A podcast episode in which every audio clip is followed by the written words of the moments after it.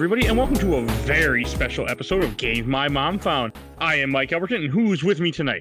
Uh, the Merchant of Death, Michael K. Hughes. and the person who didn't think of anything witty to open with, Bill Tucker. or I didn't think of anything witty either. And for those confused, this is a we're doing a special episode. We're going to start doing once a month. As you already saw, the title of, of this episode is going to be Iron Man MCU film. We're going to start, as I have been talking about this off and on for months at this point. We're, I'm starting with these lovely gentlemen uh, an MCU chronologically from release date walkthrough of the movies. Plan is about once a month. So that way you guys have an idea like, what the hell is this? So that's what we're going to be start doing because I really want to rewatch these movies and I need an excuse to do it. And I make a podcast episode about it because why not? Pretty good I'm a podcaster. I love it. And you know, I was it was dawned on me like this came out back in 2007, the first Iron Man film, and I haven't seen it since Age of Ultron came out. So that would have been what five years ago at this point, right?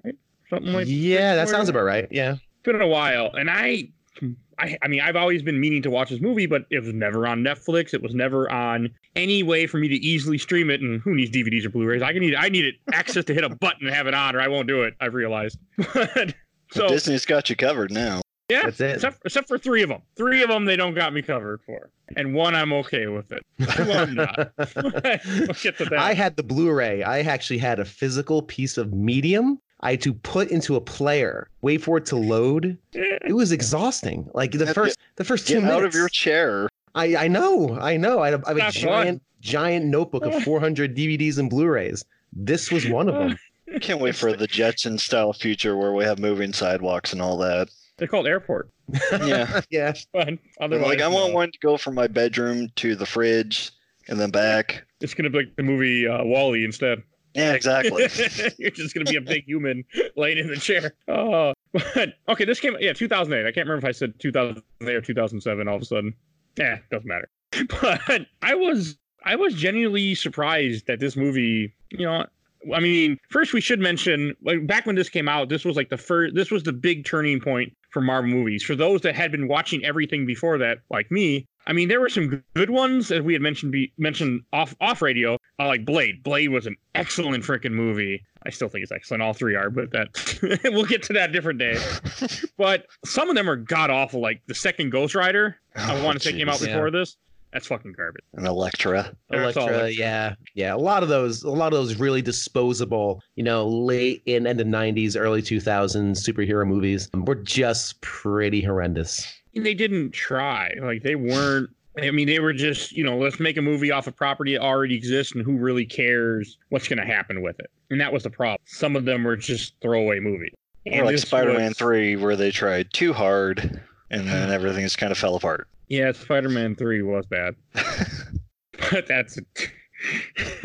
but also, I want to say this was the first ever where you had a series of movies. I mean, they started. I know they didn't really plan it when they first did this first Iron Man. I mean, they they put the seats there, but I don't think they really had any fucking idea what they were creating. But you you started you you know first multiple movie universe with different characters and everything. Yeah, I don't know what the story was behind it because they do consider this the the phase three, right? Am I right in that? Phase one. Oh, this is phase one. Okay, so Yep. see. What do I know? So, I, and that is a good question. That is actually a good question, right? Did they really think this was going to blow up into this, you know, nearly 20 year run of films that spans an entire epic story? I, I I'd say so. don't know, but it sure feels like it because this feels like the first one in probably at least a decade at this point that really, like you said, they cared and they were really looking at not only the quality of the filmmaking and the action, but the quality of the characters. And can we make these characters last 20 years? And spoiler alert, they they did. So yeah, the thing thing that always got me is like I loved Iron Man before this movie. I thought he was an awesome character because no one knew who the fuck he was. Nobody liked Iron Man. Nobody cared about Iron Man. So I'm like Iron Man, yeah. And people looking like, who the hell is Iron Man? And I liked him because of the Avengers game on Genesis and Super Nintendo. And after this movie came out, and I remember seeing regular people wearing shirts of Iron Man, I'm like, I don't like Iron Man as much anymore. You took away my special. It's too mainstream now. It, it did bug me. It really did bug me after that first happened in 2008, 2009 when he I have started. a quick really- question. Quick question for everybody. Now, um, is anyone here a comic book person? Like knows this source material before they got to the movie? To a degree. Okay. The only thing I knew from comics were from video games based on comics, so I would Okay. say no. Yeah, I think i I'm- have read one comic book in my life. So um, this will be an interesting perspective, you know, because the perspective changes based on your history with the franchise and with you know this whole Marvel um, universe. So this will be interesting. I, I I'm looking at these tr- solely through a film, you know, critical perspective personally. Oh, I was wrong. Ghost Rider Spirit of Vengeance, a terrible one, came out in 2011. Oh, jeez. So the Do- first do we Ghost have- Rider do came we out. Have to watch Man. that. No, it's not for the That's MCU, unless you really want to. But no, that's just I just I was wrong in the year. I just realized that was later. But that movie's god fucking off. Long enough that they should have Oh, known better, and they still they still went there. Yeah. But also, like the reason why they picked Iron Man in the first place was because they didn't own the rights to all their popular characters. Punisher, X Men, Spider Man, Fantastic Four. None of those are owned anymore by by Marvel, which Disney had bought around this time. So they didn't have a choice. I think hmm. it was this was owned by Disney. I know this was yeah, this was owned by Disney already. Couldn't remember when they bought Marvel. It kind of worked out for him because, like you said, Iron Man wasn't a well-known name. He was kind of a B-list superhero, and this movie basically made him a household name. Yeah, I mean, it changed everything. And it also remade Robert Downey Jr. as a household name too. And it's actually it's an interesting parallel that you have a B a B list, you know, superhero and a B list at that time actor. And um, both of those were elevated to, you know, A list status. Oh, also, I misquoted one thing. Disney didn't buy Marvel until after this movie came out. They bought them in 2009. Oh wow! So when they made this, this was just Marvel making something that they still had control of before the merger had happened. Hmm. Or I don't know if it was even a merger, All but right. before they before Cool. they bought them. Okay, that I didn't know. I thought Huh. that they had already bought it and were like kind of like, okay, what can we do to make use of our four billion we just spent? But okay, so okay. no, First thing, like this, I mean, like as you were saying, this was really the opening for Robert Downey Jr. after he had been off the off the grid for so long. Like I didn't even know who he was when this movie came out. I'd only seen him in one other movie ever before, which I didn't even know was him, which was U.S. Marshal. Which is a super deep I yeah, I don't I think I might have seen that. Yeah. It's a sequel to Witness with with uh, Harrison Ford without Harrison Ford, but has Tommy Lee Jones. yeah, I figured Oh, nobody wow, knows what I'm talking about. Yeah, no. It- it's a random ass movie, but he's in it, and that's the only time I've ever seen that actor before. I had no idea who he was in this. I was like, "Who the hell is this guy? What do he look like? Tony Stark from the comics?" Yeah, I mean, and to Yeah. answer your earlier earlier question, I had never really read Iron Man comics before this movie came out. Like I knew Iron Man from video games, I'd seen comics, I I held comics, but I wasn't a fan of Iron Man. I had I mean, I liked the character, but I wasn't a fan. I hadn't read his comics. I had just seen them and read a couple of Avengers comics when I was younger. So it was, I was like, so I had, I didn't know what to come into it. I actually didn't watch this movie the first time until people started talking about it at where I was working at Target, and people were like, "Oh, you got to go see this." And I finally watched this. I actually missed this in theaters and saw it on DVD randomly one time, which was interesting. I'm sure I saw it in theaters, but I don't remember. God, it's crazy. It's been what 12 years now. Yeah, 2000. Wow. This came out in May 2008. Jeez. so yeah, it's been a long damn time. Yeah. For sure. Like even this way even the way that the movie open opens up you have tony stark who's just inherited stark industries and they have him traveling in afghanistan and it doesn't take long where i want to say he's sitting in the back of the jeep and he's already kind of screwing off. Like you have the guy asking about the picture with him and he doesn't give a shit about what's going on. And i mean that fixed robert downey jr because he came off being a druggie he came off i mean getting drunk all the time waking up in people's houses and like he was a you know, he, he played the perfect drunk because he was a drunk before this. Yeah, and he was sober for a bit, I think, before this actually, um, before he uh, did Iron Man. This is a, a phenomenal opening, and I think it might be one of the better openings in the entire MCU, if memory serves. Because Jon Favreau, the director, who is a genius director for this, he he directs this movie beautifully. He realized that we have to get started now, and he knows that he doesn't have a lot of time to develop Tony as a character. We got to get people liking him immediately. So they get him in the back of a Jeep with American hoorahs and s- taking pictures and cheesy, you know, late late 2000s cell phone technology that looked really rad at the time. And and what's great about this is that instantly, within 2 minutes you like him. You like Tony. He's fun, he's affable, he's clever, he's clearly rich, and which makes the Yeah. subsequent really intense violence for a PG 13 movie. I forgot watching American soldiers getting gunned down horrifically. It was like, oh boy, like Mhm. it really kicks off. So within three minutes, your tone is set. on both levels. You got your Tony, your your tone of your Tony character, and then the tone of the film of the next you know half an hour basically, um, which we'll get to. I think it's a it's an amazing opening to a movie, especially since they flash back. But we'll get to that as we go through it. I mean, it, it just opens up well. Like it, it gives you what you're going to be getting. And they also know that like, the majority of people, the normals, as I know some people like to call people that don't read comic books, had no fucking clue who he was at this time. Like Iron Man was not a character anyone knew. People knew a Spider Man. People might have, you know, knew who the X Men were. People did not know who Iron Man was, other than me, who was very upset. what did you think like about it, Mike? everything with Oh, the- sorry. Yeah, I was just. Uh, yeah, go ahead. Sorry. You're good. I mean, we got two mics, by the way, on here, so this should be interesting sometimes. Yeah, I was gonna say, do I call you Michael? Who's Mike and Michael M1, M2? What's the what's the uh, I should have asked that before we started recording That's fine. a podcast for people to listen to, but you know, Yeah, That's I mean, we can change your name to Mike too, and just make it really confusing for the listeners. just call me Mikkel and I'll be good. That's I, I want to be Mikkel if you're doing that.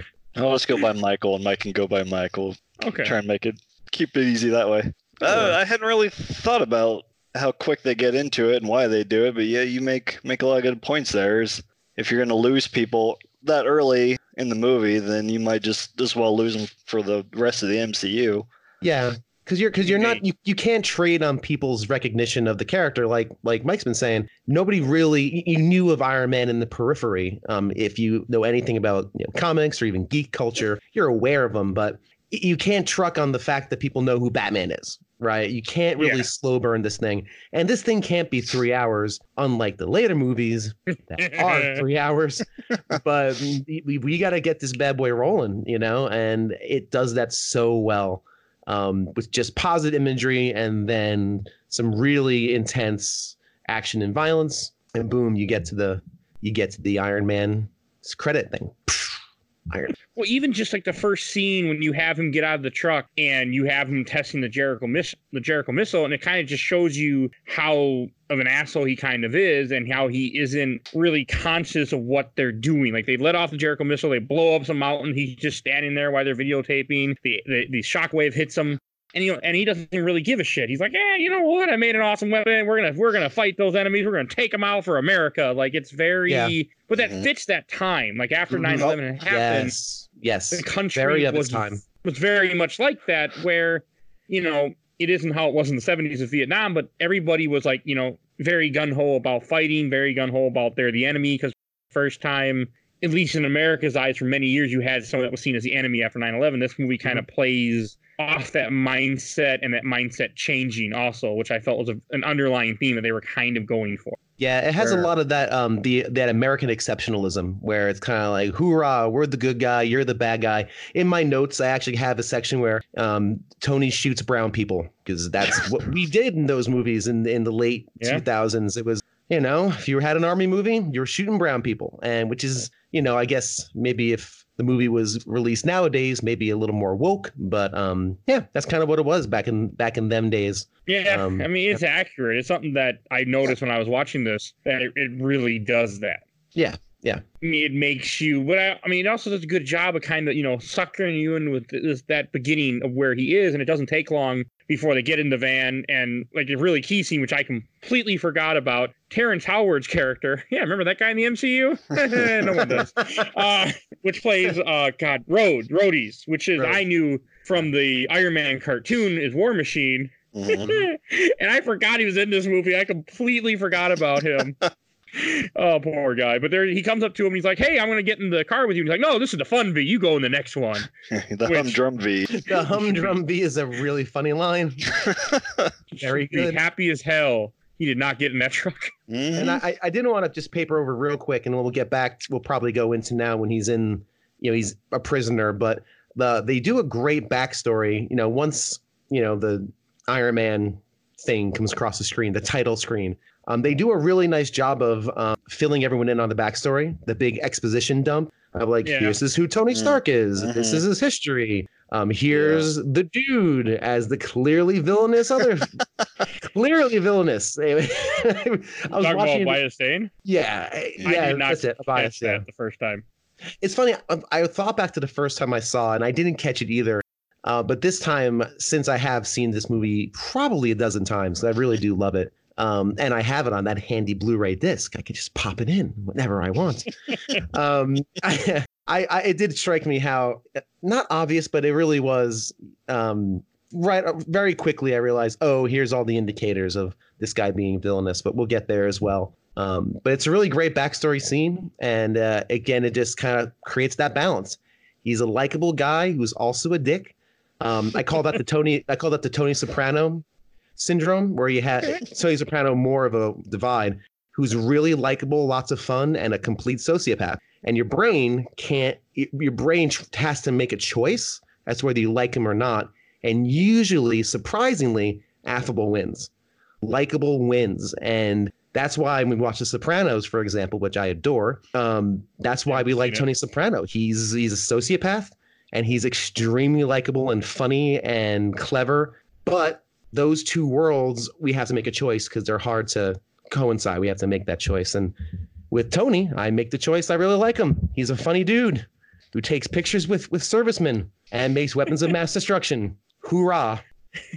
they do such a good job of him not being aware of what he's doing until like when they blow up the jeep and he ends up in the cave which i can't remember how the comic does it i know in the comic he does i, I want to say escapes and he still builds an armor close to it is what we see in the movie which was a very they did a pretty good job of adapting what i knew as the as his origin even though i've never read the book and probably never will because mm-hmm. reading 1963 comics is really hard. I've done it. It's hard. Even that whole scene when you see him you know get hit by the bomb he's trying to escape and i love how right before he gets hit a, he sees a stark missile hit the ground says stark across the missile and then all of a sudden it blows up and you get hit with a shrapnel I mean, I think that also plays such a big part to show him, like, yes, you're making these awesome weapons for America, but guess what? They have them too, because as a warmonger, you don't care who buys your armor. It's all profit to you. Mm-hmm which is very illegal, but it's that you know the idea of what greed can make a person do. Yeah, which, like during the uh, the Jericho demonstration, he even kind of craps on that old line about having the weapon you never need to fire, and he says you only need the weapon you need to fire once. Yeah, it's like buy my buy my guns. buy my win. things that go boom. and you get a free one for every like million or something you spend free he says too like there's a line in there i can't oh yeah where he throws in the the cooler for every 500 yeah. million yeah. something stupid yeah that is a cool cooler though by the way in this scene True.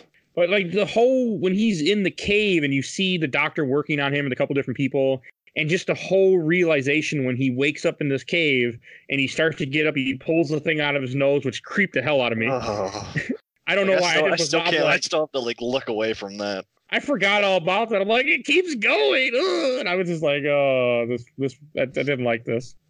But it, I mean, can you imagine waking up and having a car battery attached to your chest and be like, yeah, don't unplug that, buddy, or you're not gonna be okay. Yeah, it's a pretty effective uh, bit of, of junior body horror. You know, you have a hole in your chest with an electromagnet pulsing away. Neat little thing I didn't realize he didn't build the first like not the arc reactor, but he didn't build the first thing that saved his life that his uh, scientist friend did in the prison. And I thought that was really interesting because he sees that and he's like, "Oh, I can do this better," and it kind of connects these dots for this ancient arc reactor uh, technology, relatively. But I just thought it was interesting. Like, oh yeah, he, someone else saved his life. You know, this doctor you know, took care of him and had this genius idea to use a magnet to keep shrapnel out of your bloodstream. I also want to say he's in Iron Man three too in a very small cameo role to say because he he says oh. like oh we met before but you don't remember it. Oh, they actually oh, filmed I, it. I've never seen like, it. Okay. Oh yeah, they very brief. He walks by, he says hello, he ignores him and keeps walking, or something like that. It's been a long time, but it, it's he is in that movie. I want to say in the prequel scene. Yeah, I okay. think you're right. I, I, I forgot all about it until I was talking. Then I'm like, oh yeah. But it is cool to show that it was someone else is involved for saving his life and helping him, leading him down the road that ends up becoming the Iron Man and the arc reactor and all what makes him who he is. Yinsen's a, is a good job in this movie. I can't remember who the name of the actor is. I should pull that up if I can find it. But I mean, it it's just also someone to you know it's someone for you to start caring about. Actor is Shaun Toub or T O U B. Just we're gonna go with that. I mean, it's somebody to kind of show you like here you have like this rich you know billionaire and you have someone who's all who's in a captive who doesn't have the technology at their hands and is able to save him and when he should have been dead I, I thought that was a really you know it's really powerful how they did it and how he starts becoming the realization of the of the situation he's in. And they ask him his captives, who are the Ten Rings, which is also a a reference to the comics that I didn't get at Oh. the time when I first saw this movie. Um, Ten Rings are the terrorist group or organization that is part that Mandarin has to do with Mandarin. I don't want to because Mandarin is a very famous Iron Man villain who was never in the movies yet, who has ten Mm. rings, who's kind of like an alien or a god or something of that nature. He's not. He's a very inhum, in, inhuman character that has. I want to say he's an alien or he found a, an alien artifact, something of that nature, and that's what the ten rings are referencing. Yeah, the ten rings are actually ten magic rings that give Mandarin different abilities. Yes, they went literally. a very very different direction in the movies with that, it's supposed especially with the Mandarin. Uh, that's that's that's not the Mandarin though. We'll get there. Again, I, is this Iron Man three we're talking about? Yeah. I don't. Okay, I don't. I don't even know. Just why'd you? it's okay. I don't even know anything about this, and my thing is just make one. I'm sure like a combination of six of those powers could have allowed you to create just one that does all of them. I don't understand why you would need One ten, ring but to rule them all. like yeah, I, I mean it's it's cliche, but it works. I mean that's a that's a that's the best thing you want to do. I don't know. I unfortunately can't remember remember Mandarin very well, but I I can say the way they did the Ten Rings is they made it as in ten different kind of like races of people out here in the out here in the Middle East who have joined together to fight against what they see as tyranny, which. I mean, you kind of have nowadays with ISIS in a way of you have different people from different groups coming together under one under one thing. So kind of, I mean, that's kind of what I felt like they were going for, even though this Yeah. is- I want to say this is before Yeah. ISIS it came I about. hadn't thought of it like that. Yeah, yeah, that's interesting. that's how I took it. Like when I was watching No, it this time, cool. I'm like, oh, nice. That's that's I, I better than anything I thought of. So I am so on board with your Well, they- assessment, sir. they make the comment when when Yinsen is talking, he's like, I speak a, a a bunch of different languages, but not enough for this place. And he starts going over a bunch of different, uh, some of the different languages. You have lots of Asian and European countries that are in this group of all these different people that have joined together. And early on, they they tell him, hey, you're going to make us a Jericho missile. And of course, he's like, no, no, I'm not. And that scene is still tough when they start torturing him and just dunking him in the water before he. Ooh, yeah, that's kind of rough. Yeah, that's a rough one. That's didn't like it. unpleasant. I mean, there's I, I don't like torture scenes in general. I mean, even though like this movie is rated, I want to say PG thirteen, it's still mm-hmm. like. "Ooh." It's total line in that section, yeah. Especially when it's like the dunking the head in water. Water for me is is is the scariest thing on the planet. It is because I can run from fire. I can lightning's not going to bother me too much. But if a wall of water is coming at me, I'm dead. There's nothing I can do. I just stare at it and say, "Well, that was fun." That's So- accurate. So anything anything involving like heads dunking in water or cover uh, God, no no please don't please stop also, that you don't live that far from a giant body of water. At least this is yes this is I true live. oh you yeah live in Texas. You're a little closer. I live in Minnesota. No, if I see a big giant water coming to me, uh, everyone else is already dead. So I'm in a lot of trouble. you've gotten you've gotten notice I'm Yeah, like, oh, we lost New York.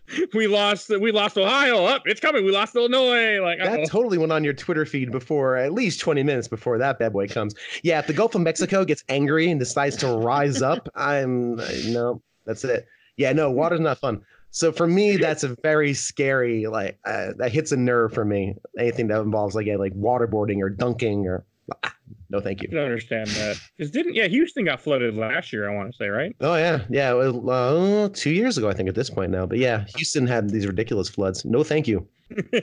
so I, I can understand where that comes from. You have you have a reason to be scared of water. That it's a possibility. Here, I I just got tornadoes every once in a while. We just get sub-zero conditions. That's our that's our fear up here.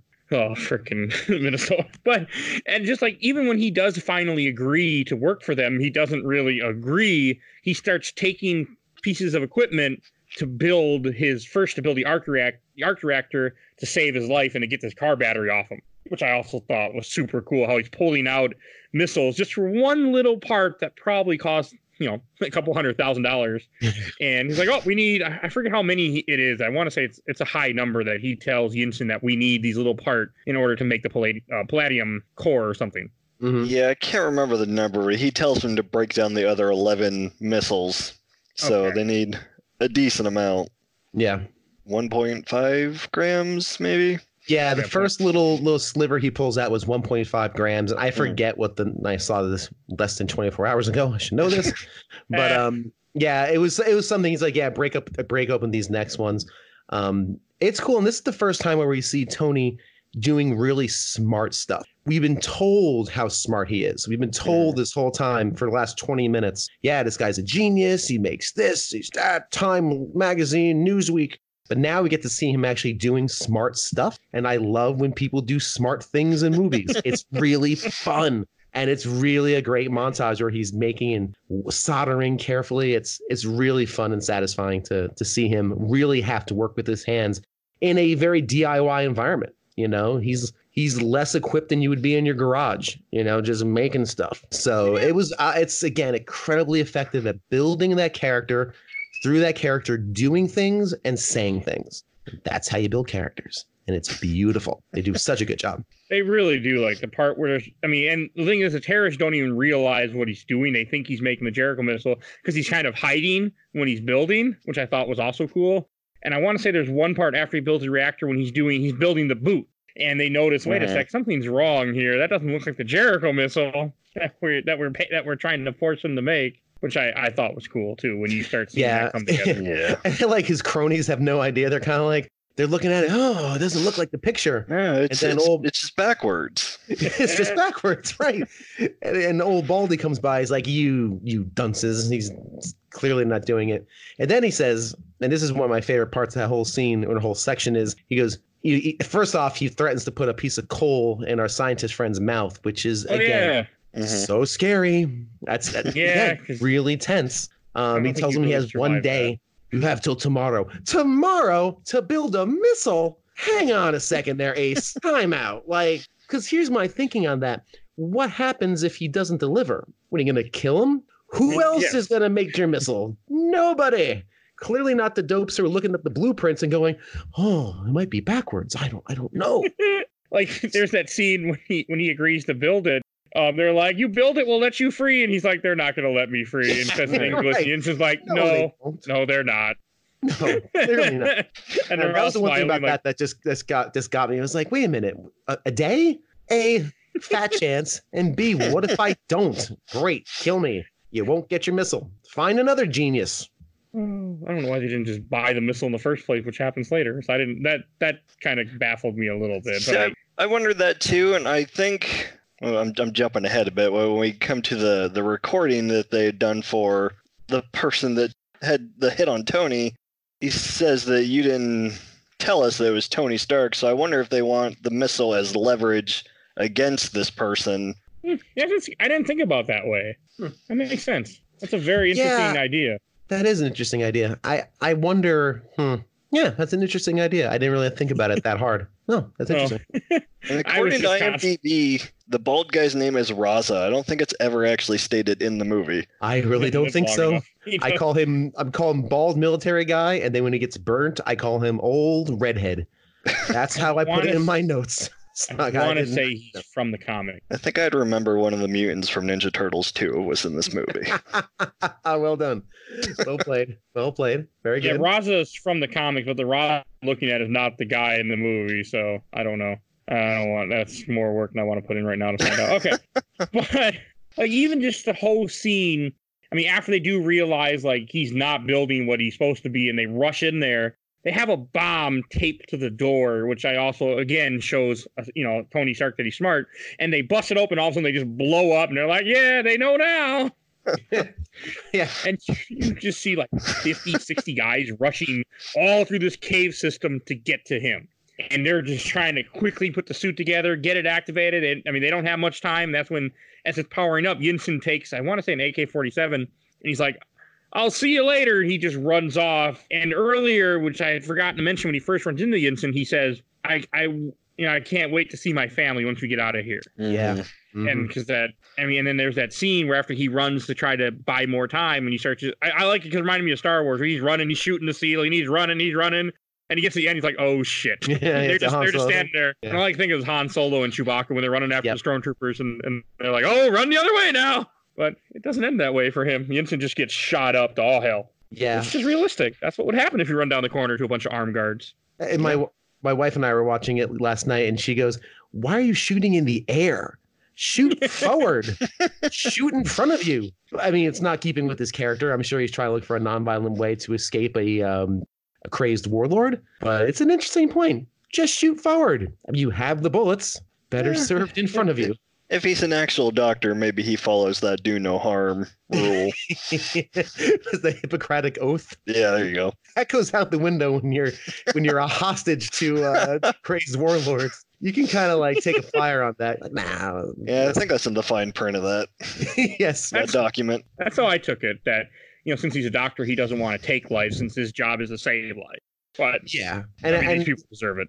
did anybody the first time they saw this? It's maybe hard to think back, but the first time you saw this, did you anybody think he was going to survive that? When he starts just prancing towards the door with the gun in the air, did Mm, anyone think, "Ooh, he may make it"?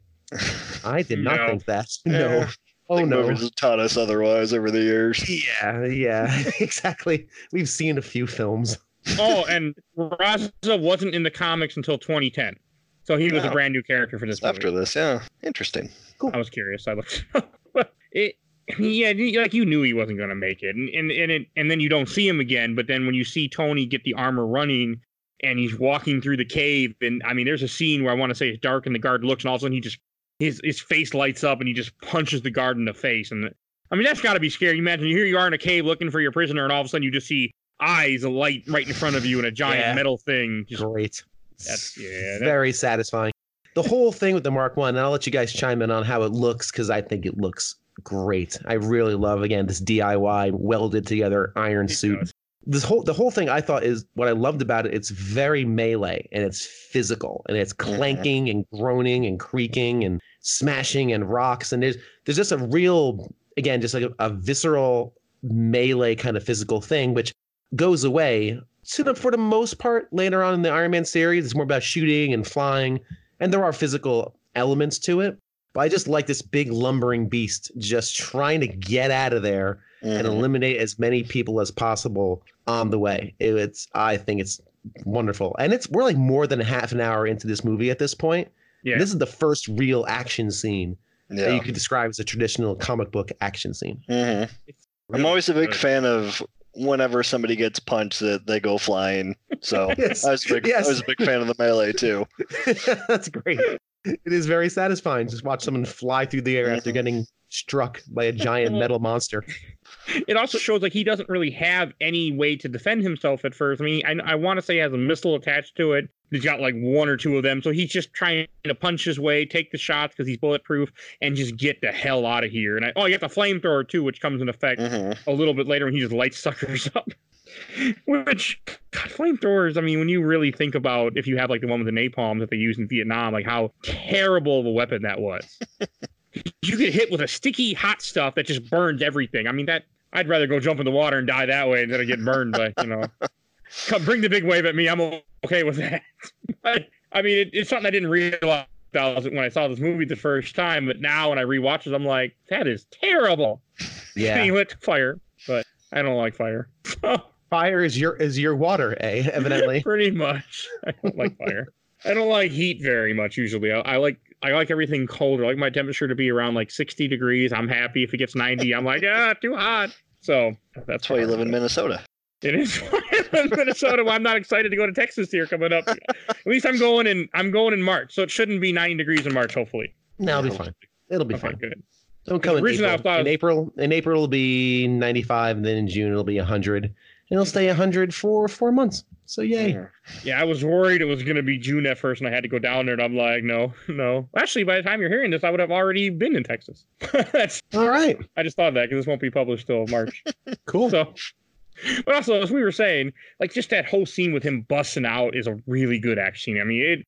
I mean, for some people, it's probably like watching a comic book come to life. For me, it wasn't because I've never read that book and never will. But it, it is so cool, like what he does in the show, how intelligent he is by able to make something powerful, effective out of scrap. And it, it does a good job of showing the character and all the and everyone just running. I want to say it's Raza who tries to shoot him with shoot him with a rocket launcher, and that's when he shoots the rocket. I want to say shoots the rocket at him and blows up next to him, which is what gives him the scar, makes him call Mhm. him redhead, as Bill Mhm. called. Yeah. So, Yeah, he lights the rocket on his arm. He he lights it like like a bottle rocket, and it shoots off yes, that's into the right. ceiling. It's pretty great. Pretty great. Very, Very yeah. DIY, I mean, as you again, put it. Yep. Yep, everything just- is so just you know what we can what can we do to make it work. yeah, it was really cool. So I, I I really like that scene and the and the whole part where everything is then he ends up lighting all the weapons on fire because his whole thing is I'm gonna stop these weapons being produced. I'm gonna get it out of the bad guy's hands and I'm gonna get out of here. So he just burns everything. And then he finally uses the thrusters on his suit to just blow, you know, to blow himself out of there, which is again really cool to see this big giant metal suit flying in the sky. So I'm just I'm just curious how he survived the crash. he shouldn't have.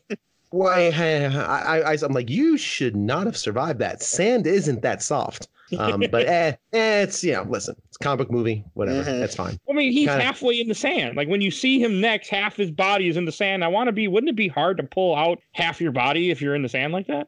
Yes, Thanks. especially after plummeting hundred feet in a metal suit. I I, I don't see sand very much because I don't live near a beach. but I want to say sand is not, as you were saying, it's not that, like you said, not that not that soft of a substance. Well, like like Anakin told us, the sand is rough. Of course. Oh, God. Sorry. Okay. I- Well, That is the worst. feel free to cut that one, Mike. No, that is the worst scene of that movie. Like if you took out that scene in that movie, that movie would be ten times better somehow. Oh, for those that watched Attack of Clones, I watched it when I first got Disney Plus, and there's that part when he starts touching Padme. I just want to be like, "You are the creepiest guy alive, and she's gonna marry you soon." Like, what is? Oh God, I just That- want to that cut. Might be another, that might be another series, maybe the uh, a walk through the Star Wars movies. We'll look at that in three years when, when this one when this one goes away. That'd be a Anyway. lot shorter series. Yeah. Yeah, So uh, yes, Tony Stark after after barely surviving, um, does a very. Uh, this is I thought some of the more cheesy parts of the movie when Terrence Howard, who I for the entire movie called Cuba Gooding Jr. I kept calling him Cuba Gooding Jr. And my wife's like, he's not Cuba Gooding Jr. He's the guy from Empire. I'm like, I don't know who those people are. not this time he wasn't. So it's it's it's Terrence Howard.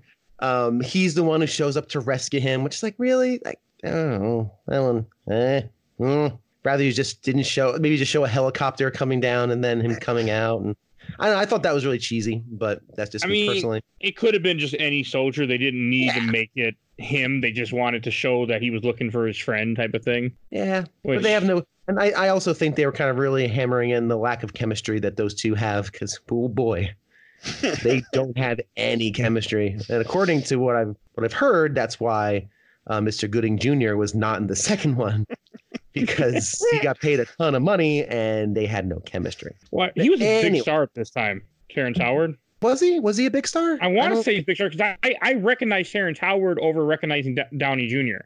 Yeah, I mean, I, I don't know if he was a big star at the time. He sure sure as heck got paid a lot. I think again, my wife was telling me this, and I don't, I gotta look it up. But from what I understand, is that he got paid a ton for this movie. I think more than anybody else. So maybe he was a big star at the time. I He don't. he was in a few of the movies he had done right before this, like one that I know was a big movie, Crash in 2004, Oh yeah, with the worst- everybody in that freaking movie. He was in that. Oh yeah, the worst best, doc- best picture winner.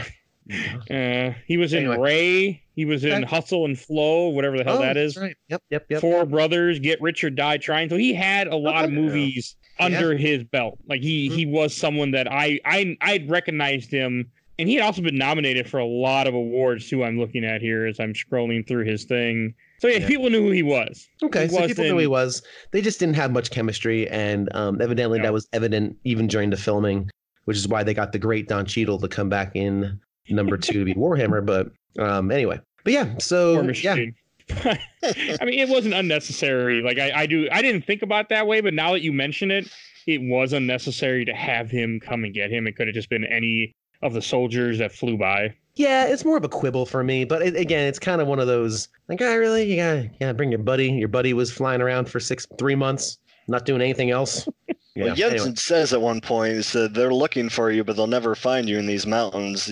I wonder if the big explosion of all the weapons popped up on somebody's radar, and that's why they Yeah, set off had the. Yeah, a Google alert explosion in random mountains.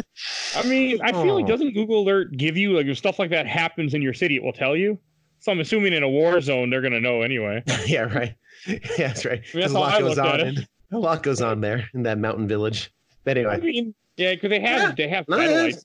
yeah, yeah. So that's how I took it. But I do agree with you. It was. I mean, he looks odd just walking through the desert. That was it. like walking It- through- little quibble because again i'm as you guys probably know by now i'm going to speak a lot of sugar about this movie i needed something i think to complain about fine. I mean, and then when you when he finally gets back to the states, I do like that his first line. He's like, "I need a cheeseburger," and then I need and and Gwyneth Paltrow's character, who is Pepper Potts, who is his assistant, who you've seen a little bit earlier in this movie, we have not mentioned yet, was like, "Don't say it, I don't." And then he's like, "I need a press conference." She's like, "Okay," because Tony, before everything happens, is a just a playboy. He's an asshole. He is not a good person in any shape or form. And they, they kind of show that with a scene where he's at a casino. He gets he gets an award. And he's not there to show up for the award. He's too busy gambling. Doesn't even give a shit about his money or anything. He just leaves the money there and I guess and leaves. That's how I took that scene at least. Maybe he Yeah. takes the money with. Well, he hands the the award to someone dressed as Caesar there too.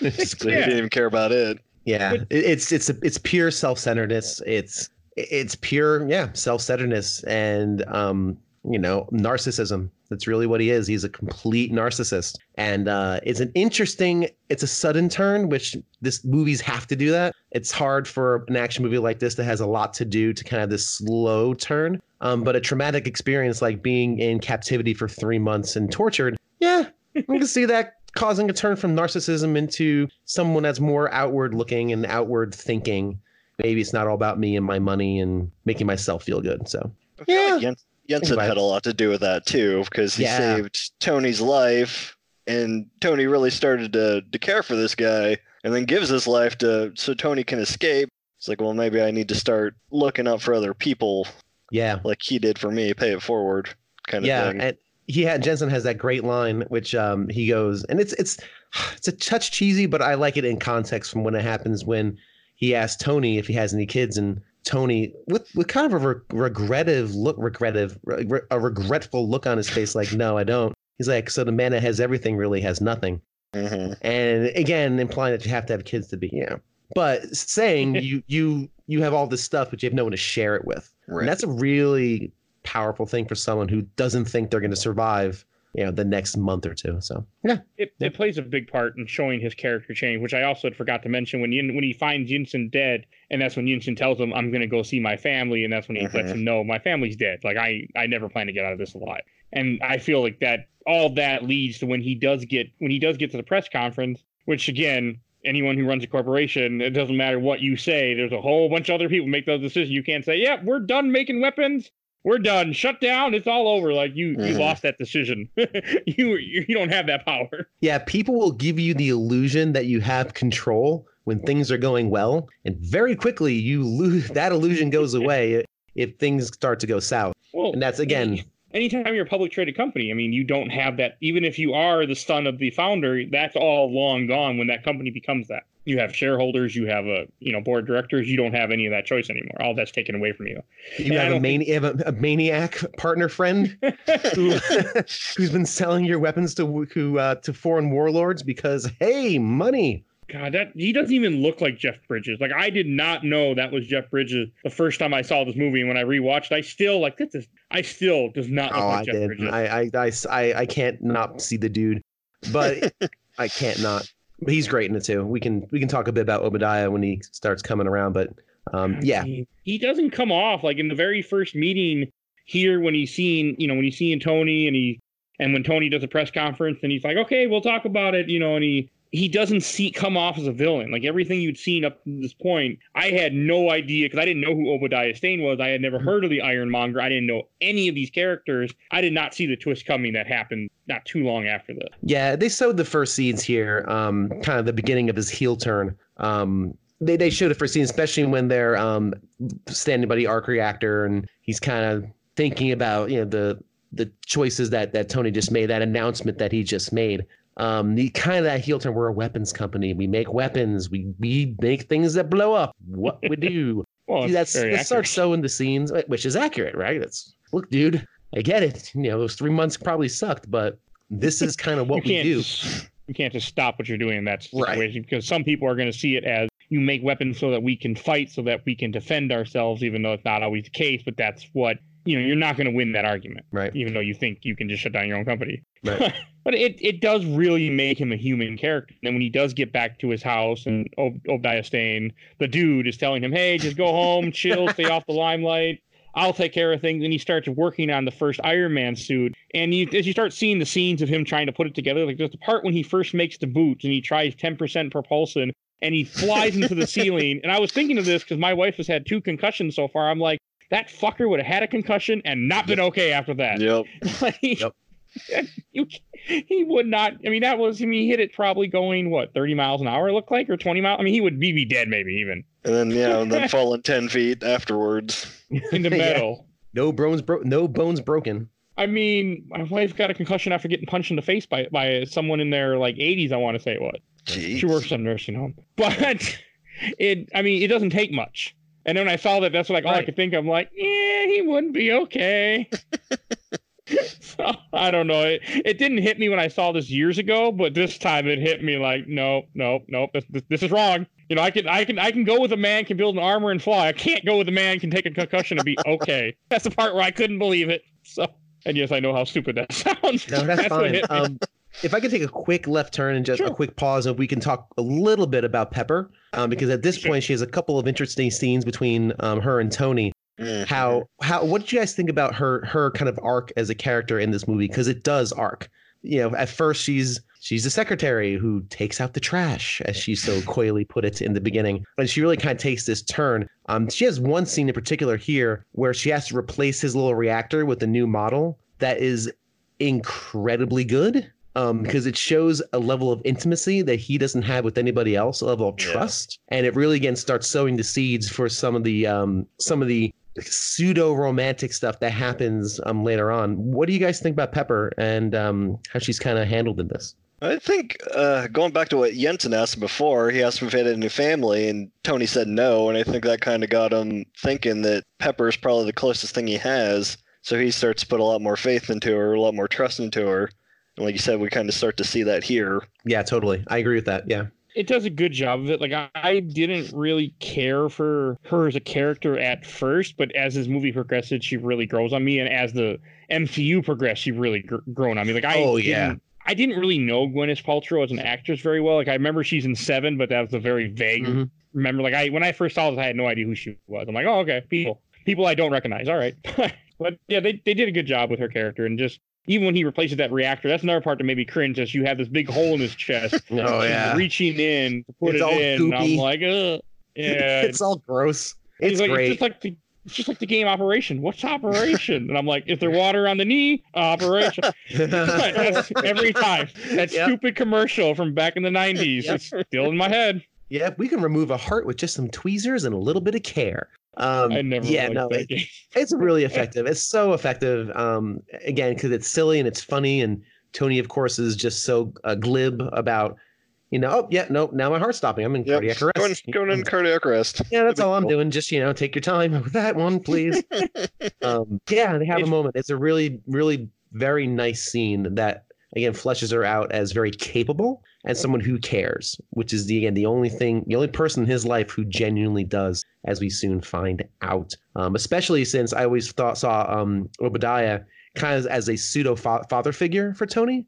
Yeah. because again like hey don't worry son i'll take care of it. You just you just go and have fun in your sports cars. Daddy will take care of it. And i always felt that tony kind of saw him as like this kind of pseudo father figure because his dad of Mhm. course passed so when he turns on him all he's got is pepper and i think i agree as she develops in the mcu she's awesome she's such an interesting character And since you brought that up, I had forgotten, but even in this movie, there is one little scene when they're showing newspaper of how his father died and it's like killed in a car crash, which is not, you know, touched upon until many, many movies later. Mhm. But there's a seed for it right there. They, they say he dies in a car crash, which I was like, oh, now that I know where the MCU ends up going, I'm like, oh, Yeah. nice one, guys. You got me there. Yep, yep, yep. It does it does a pretty good job with that. I also say too, if there was a way we could give a Academy Award to robots, his little one-armed robot friend is so good. I love Yeah. his one-armed robo friend. It's amazing. Again, funny. especially towards the end, he's just super funny. Uh, very very cute, very funny. Which I will, actually, I'll give you that. we first see him during that montage of the the backstory for his award ceremony. It's in one of the the pictures of young Tony. So Is that it really? Yeah, that thing's been Oh. with him for quite a while. Get out of here! I had no idea. I, I didn't even catch that. There's lots of Easter eggs in this movie, and there's Mhm. also Easter eggs to other Marvel stuff. Some I caught, some I didn't even this time through. But I know this movie's full of them. Like all of the Oh, that's MCU cool. I gotta are. look these up. That's awesome. like there is one as we start building the armor and as you see it it starts there's one scene where it's gold for a second or they show jarvis like oh it could make be gold like nah, that's too flashy his very Mhm. first armor suit after the silver one is a gold armor and i want to say the first avengers is- avenger issues or no it's before that i want to say but it is gold at first so that was a reference to the comic Interesting. it looks Okay. stupid as hell, by the way, when it's gold in the comic. So I actually tried to read the first like ten Avengers, first ten Avengers issues, and that that that's some tough reading right there. Yeah. Dated. Oh God, wait till we talk about Thor eventually, and you in, in the comic version of Thor and what they what he was at in originally. Oh, But Jeez. I, I I might be in the minority. We don't want to talk about it now. I kind of like Thor. it's a great movie. I no, I do. love. I think the movie's amazing. So Okay, good. Yeah. Okay, good. I won't be. I'm not negative about the movie. I just negative about the comic. Fair enough. It's But, a um, different story. But yeah, so basically the, the the this whole setup of creating the Mark II is him again doing cool science stuff, which is always just makes me giggle with with glee when people do cool science things with their hands, you know, creating stuff. Um, guy being smart. Smart guys being smart. I'm super into that. I, I'm I'm really into that because it's I'm gonna keep it's a type of power. Well, it's a type of power you don't see very often in any real comic book movie. Most of the times, a lot of the heroes they have superpowers innately, or you know they were gifted to it by the gods, or got struck by something, or ate a Nah. tesseract. I don't know, whatever the hell people do. but he was just not wrong. yeah, I mean, basically. But Tony Stark is just a smart person. That's why Batman's great. You know, at least from a from a from a comic standpoint. Um, he's great because he's a smart guy who makes cool stuff, or at least has people who make cool stuff. And Tony Stark just made something really cool because he's smart and capable, and that's really really cool. So, I again, I love all that. We can talk about the Mark II when they make it because it. Ah, I'll talk about another thing. is cool. Like in the way they put the music in. I want to say they have Back in Black playing too, or some Yeah, some song playing to go along with the montage of him building and trying different things. And it, it's it, it does a really good job of making it just awesome sounding. Yeah, and I'll I'll just chime in one other thing, and I'll let um, other people talk. I feel like I'm dominating here, so No, I apologize. Um, I love the fact that the Iron Man suit has all sorts of moving parts and pieces that are Mhm. clanking and clicking and gearing and connecting. My Yeah. God, that that Tetrising of how the suit comes together is so good. It scratches a niche I didn't realize I had. I it, it made me giddy. I was watching it again. I'm like, oh, this is so great because it all looks like it could work. Whereas I think in other Iron Mans, they get silly. Like it's all particle effects and like little fish scales and but in this movie, everything looks like it could actually be a real thing. Like even the Mark One, if you remember when he does his miraculous face plant into the sand, he picks up his arm and you can see the little gears and gizmos kind of twirling in his broken robot arm and it's like that's cool like he made that thing that's it's a great and, and the suit just looks ridiculously cool so anyway I was i, will that, again I was thinking the same thing when I was watching uh watching this morning. Is like you said, it looks like it could actually work. It reminded me of the best parts of the Transformer movies, the Michael Bay ones. Is when they transform, they made sure to make make it so every part would fit. Nothing's like intersecting or whatever. Yeah, yeah. Practical quotes, but Yeah. yeah. I got this the, the same feeling. It, they do it well. I mean, I didn't think about that when I was watching it, but you make a very you make a very valid point now that now that you bring it up. Yeah, it's just really, really satisfying. Again, it's satisfying in a Tetris sort of way, where it's just this primal, everything connecting where connecting correctly and twirling and spinning and gears and servos or whatever other techno nonsense I can say. But it was great. It's, it's it works. yeah, it's really, it's a really uh very effective. When And, I uh, first Yeah, when I first saw the scene of him flying up and he tests the limits of the of the of the suit and they're like, You're getting too high, you're getting too high. I mean, I thought that was stupid the first time I saw it, but now I'm like, okay, now I understand the foreshadowing with this part, and I was more accepting of it where he flies way too high, the suit freezes, he loses power, and he's on his way to die. And I'm Mhm. and and then he restarts and gets it working. But I'm like, eh, this thing, like, why would you do this? But it does fit the cocky asshole that he is. Like, okay, I'm gonna test what I just built, even though, I mean, me, if someone's telling me don't go any higher, I'm like, okay, I'll, I'll stay down low. But that's, that's me. And I just, but it, it's such a good foreshadowing because it shows the one way he's going to defeat the villain later on in the movie. So I, I thought that was And really that's good. but that's why I I actually thought that was stupid this time around because that's the only point of that scene. The only point Yeah. of that scene is to telegraph the ending where he has he uses that trick to defeat um Obadiah. Um yeah, for me I the first thing I thought and wrote down in my my notes was so you put your supercomputer into your suit, programmed them to have really cool AI to have make millions of calculations a second just to ignore them. Like, ah, screw you, Jarvis. I'm gonna go up to the air. okay. You Why did you do whole- that? You A could whole have lot just, dumber. yeah, you could have just installed Windows 10 and just done it that way. I don't, I Uh, don't see. But then he would have died. He could have crashed on the Windows 10 way up. like, update found, update found. yeah, that's right. he wouldn't have been okay. Mandatory update required. I have a meeting You're in five done. minutes. What do you? What? Oh, and I want to say it's be it's probably before the scene when he's testing out the the the suit when he goes to the conference that he's not invited to. Is Yeah, that before this? Okay, and that's when he finds out. Like that's when you really do see the change of Obadiah Stane, mm, where Yes. he goes in the the reporter that he slept with earlier, which we didn't need to mention, and he, she ends up she ends up. I thought you changed. She's like he's like, what are you talking about? And that's when she shows him. They'll have more Stark weapons. They have the Jericho missile this time, and that's when he realizes they're selling to them. Like not, they're not like getting the stuff. Someone is selling to them, and I thought that's a big scene, you know, a big thing. And then you have the the first of many Stan Lee cameos in that scene where he's dressed up as Hugh Hefner, and they're like, "Hey, Hugh." Yeah, I mean, that's great. But just everything happens, and then when they take the picture, and Obadiah's like, "You want to know who kicked you off the who kicked you off the the board and said you're you know you're you're out of it? It was me who started. It was me who stole those weapons." And it, it really that's when you start to really see he's the villain of this movie, which I did not catch until then. But it's it's good. I, I like that to it. Also, Christine Everhart, the reporter, gives him the pictures, and she says that they were taken in a small town called Gulmira, which is where Yinsen said he was from. So it kind of Oh. hit Tony a little bit harder. I didn't Yep. catch that. Yeah, that's why he heads over to, uh, as I put in my notes here, when Iron Man heads to a place to shoot brown people. Um, that's that's Gulmira. Yeah, I, I this is the first time I caught that. By the way, I yeah, I'm like I didn't I didn't catch that before this, where that is the town where Yinsen was from. So yeah, Mm. I don't like this scene. I don't like it when he comes into town and he starts shooting. He takes out the terrorists. Like I just, I don't know. I didn't care for that scene as much. Like it, it looks cool when he shoots the tank with a rocket and blows up and he takes everyone out. But I just, I don't know. It didn't do it for me for some reason this time around.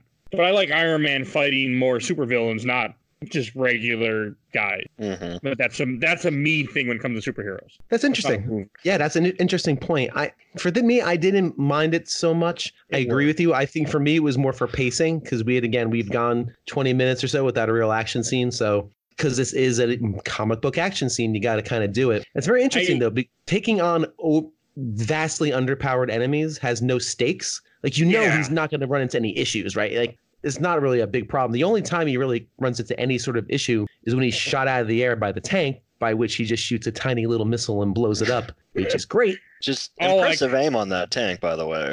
Yeah, 'cause Yeah, I was right? the same thing. I mean, when you take out somebody with flak cannons and you look at like World War II footage or any war footage, I mean, you litter the sky with with with you know damage to take out a plane. Like it is not just a aim, Spray shoot, and to he's gone. Like it's Yeah. it's a lot to take out a plane. Like there's a lot of space up there. You got to hit an itty little bitty plane, big sky. So. And that kind of that also rubbed me the wrong way. I'm like, mm, I don't believe this. Yeah. And then I question myself when I'm watching a comic book movie and questioning things like which this. is fair and that's fair because for me too it was i again it's the classic again late 2000s you know like you said a little bit after you know seven years after 9-11 that whole thing where you know we're all fighting iraqi insurgents and al-qaeda and all that sort of thing. Yeah, Um, which you can really feel it. Because I want to say, wasn't that Yeah. still going on at this time? oh sure. I mean i think a lot of that was still going on. And if not probably when like the script was being written because this took a while to come out. But it, i it, what i really enjoyed about this it was just it was a tech demo for me. It was okay what does this iron man suit do? What can it do and it's a it's a demonstration basically of all the things it can shoot, it can fly, it can take bullets, it can punch things hard. Here's all the neat things this Iron Man suit can do. Um, it is in the service of you know killing people who are bad. They're they're not great. They, you know, they set Yeah. that up very early with you know the father and his kid, and separating the father from his kid, and almost killing the dad. So And they they're about to kill all the males. yeah, and they're about to you know, mm-hmm. do all that sort of thing. So they set it up where no one should feel really bad about the people being slaughtered here because they got to go. Like they, you gotta I go. mean that Sorry. that scene when he runs into one of the head captors and he just and he starts to take him with him and he just drops him off and says, "You guys deal with him." And I want to be like, "Oh, that that is not the place you want to be after you just went and killed their destroyed their homes, killed their family." I mean, that that would be a brutal way to go. Yeah, I. I so you know it ain't gonna be a shot to the head and you're done. yeah, and I'll say one more Yeah, thing I'm on like, it. Is, ooh. yeah, yeah, it's just I, for me. I just really, uh, yeah, I'll just say one more thing on it. It was just really. It set it, it again for me. It was just a tech demo, and it worked to that end, um, and just showcasing all the cool things this thing can do. And if you're showcasing all these cool things it can do, you might as well destroy some family separating, child killing terrorists while you're at it. Fine. They again, they gotta go. So um, yeah, it didn't bug me. The next section of it did though, the Air Force thing when he's dogfighting with American Airplane. Yeah, I'm same. not a fan of this. I, I mean, I'll let you guys chime in on on that scene as well. it was unnecessary. I mean, that Michael, do you have anything you want to say about it? The the previous scene with him in the village, I think part of it's meant to be like a redemption arc for him because he sees that captor guy on the TV and then heads straight Oh, there. So I think part of it was on just wanted to uh, get back at that guy. The planes, planes just seemed like it was a way to introduce Rhodey and the rest of the the Air Force to it, to the Iron Man suit. Yeah, I- I, just felt like there was it was too it was a little silly almost. And again, it was more showing off Yeah. the tech of what this thing can do. hmm But and again, this isn't you know again more American exceptionalism. You can't fight against our planes, but it's more about yeah, it just it just it seemed to go on forever. Like it seemed to really go on, and he's on the bottom of the plane, and he's pulling his flak, and he's flapping his flaps and flying backwards, and and Rhodes is like, "What are you doing, Tony?" And like, you really you don't know, like you don't hear the whooshing whooshing air past his head. I'm driving, Tony. that I'm driving so with the top down. That That's- is one of the worst parts of the movie. Like you're not wrong. Like every everything they take out the plane, and then they're like, "Oh, it was a training accident." Like everything about that, you just blew up a million, you know, some 20 30 million dollar plane. It's not going to be Tony just. say "Oh, something it's like okay." I owe you? A, doesn't Tony say something like I owe you a plane or something? Ro- like, Rhodey's like, you owe me a plane. yeah, could have killed somebody. And also just saying. stupid. Of course, they have to have a redemptive moment where Tony goes down and pulls his shoe because, of course, the chute doesn't deploy. You know that whole thing. Again, cheesy. I, I didn't like Because any Tony can't part. be a complete villain because if the airman dies, he's right back down to Villain. jerkface level again. You've lost all credibility with the audience. So that's why the whole thing just felt forced. And again, I think they're trying to establish, like you said, Rhodes as a as like that kind of brotherly character, which he Mhm. just isn't. They try, No, but he's not. it, it didn't. I I didn't care for Terrence Howard that much in this movie in general either. Like I, I didn't really think about the chemistry at- part until you mentioned it earlier tonight. But it was everything. I just yeah, I didn't care for Rhodes. Like I I know the character, I like the character, but not in this movie. And I, I want to say the next scene when you come back is when everything starts to take a, a turn for the worse. Like that's when you first see Ob- Obadiah Stane go to Afghanistan because Yes. that makes sense. We're gonna get on a Yep. plane, go all the way there because the terrorists have put together the old suit to try to start reconstructing what Tony built in the cave. Right. And I mean that that scene is also kind of like it. It really shows Obadiah Stane as a just a very terrible person. He Mhm. goes in. You know, he's like, "Oh, you got the thing, you got the, you got the suit built." Then he all of a sudden starts paralyzing, uh, whatever his name is, and Let's takes call the him suit with him. Just Red face. You come out, you see all the guards that he had standing on the ground with their hands or on, on their knees, hands up, and then he's like, "Clear the area, kill them all, like burn everything, get rid of the evidence." And you realize they're just gonna gun down everybody. I mean, these guys deserve it, but it just shows you of how evil he is. He just kills everything, burns the evidence, takes the suit, doesn't give one shits about any of what just happened. Mhm. And it that's when you really see, yes, this is he knew all along what was going on. I mean, you get more evidence a little bit later when other characters find out, but that's when, as the watcher, you you find out. And again, for a guy who never read Iron Man comics, I had no idea who Iron Monger was. So I'm like, oh, he's the villain. like other movies, I see the name, I'm like, yeah, I know who that is. I already know he's a villain. I know the character, but in this movie, I was caught off guard. So yeah, th- that was the movies. If you don't know Obi is evil, you know now. Like, and yeah. the only way he could have been more evil is if he had like a big mustache and was tying someone to a train track with a top hat, going. like that's the only way. That's accurate. That's basically it. Like now, you okay? Yeah. Hey, audience, you with me? He's evil. They do. Good, right? Everyone's okay on this. All right, good. They do make the dude look evil when they make him bald, though. For some Oh, reason, yeah. Jeff Bridges being bald kind of has a little evilness to him. For some reason, they, they did a good job of that. This might be kind of hacked, but I, I couldn't help but think that as he was walking back to his car, if he just pulled out a White Russian and started sipping on it, I'm like, oh, that would have made me laugh. oh, and there's some, and this is all, and then I want to say it's either, it's just the part when he's at his at his Miami's not Miami, uh, Malibu house when Obadiah sneaks in, or is it the part where he sends Pepper Potts first to go to the office? I can't remember which happens first. Yeah, He sends so Pepper first. yeah, he sends. Well, actually, does he? Well, because he sends Pepper. Oh, so yeah, Tony sends Pepper, and then right after that, Obi uh, shows up and does the his classic evil evil villain. Here's the plan. the Here's what I'm doing. Speech. Um, that Pepper Pot scene though, that that scene I really like when she goes in there. it's He great. tells her, "Here, take this little flash drive, plug it into my computer." And in all honesty, there are flash drives that have things on. it. You can just plug right in this computer, and everything's all good. It'll take care Oh, of all the problems. Like that. That's very real. I know. That is a very real thing. We Mhm. at my regular nine to five, we have those kind of drives that you just plug them into a thing and it just does a thing magically. It just turns on Yeah, and does its thing. It's, it's just funny. I just had it written here was um, how how the dude. I kept forgetting his name, Obi. He's he's just a very effective. He is a very effective comic book villain. He's not the best villain in any of the MCU, in my opinion, but he's got this devious, single-minded um, motivation of maintaining power. And that and that was something I, I really liked about it. It wasn't just wealth, because wealth for me at that point was a means to an end. It was all about power, maintaining Which power, maintaining control. Yeah. Um, especially for the company and especially for him. So he's really good in it. He's good, and it's you know it's Jeff Bridges. He's amazing. He's a he's a I- national treasure. And the way that Pepper Potts ends up seeing that video where the terrorist had sent a video to Obadiah Stane telling him, "Hey, you didn't tell us who we're who we were supposed to kill. We want, you know, Right. we don't, we want more for our trouble." Type of thing is what I how I took it. Like then she Mhm. and then he walks in the room and she knows exactly that he's an evil prick. And you can kind of see the fear in her eyes as she kind of plays Yeah. off. She puts the newspaper on the on the drive, and even when she walks out, and he asks her for the newspaper, and she slips the drive in her hand, and he knew exactly what she was doing. Like he wasn't dumb. Yeah, well, he, it.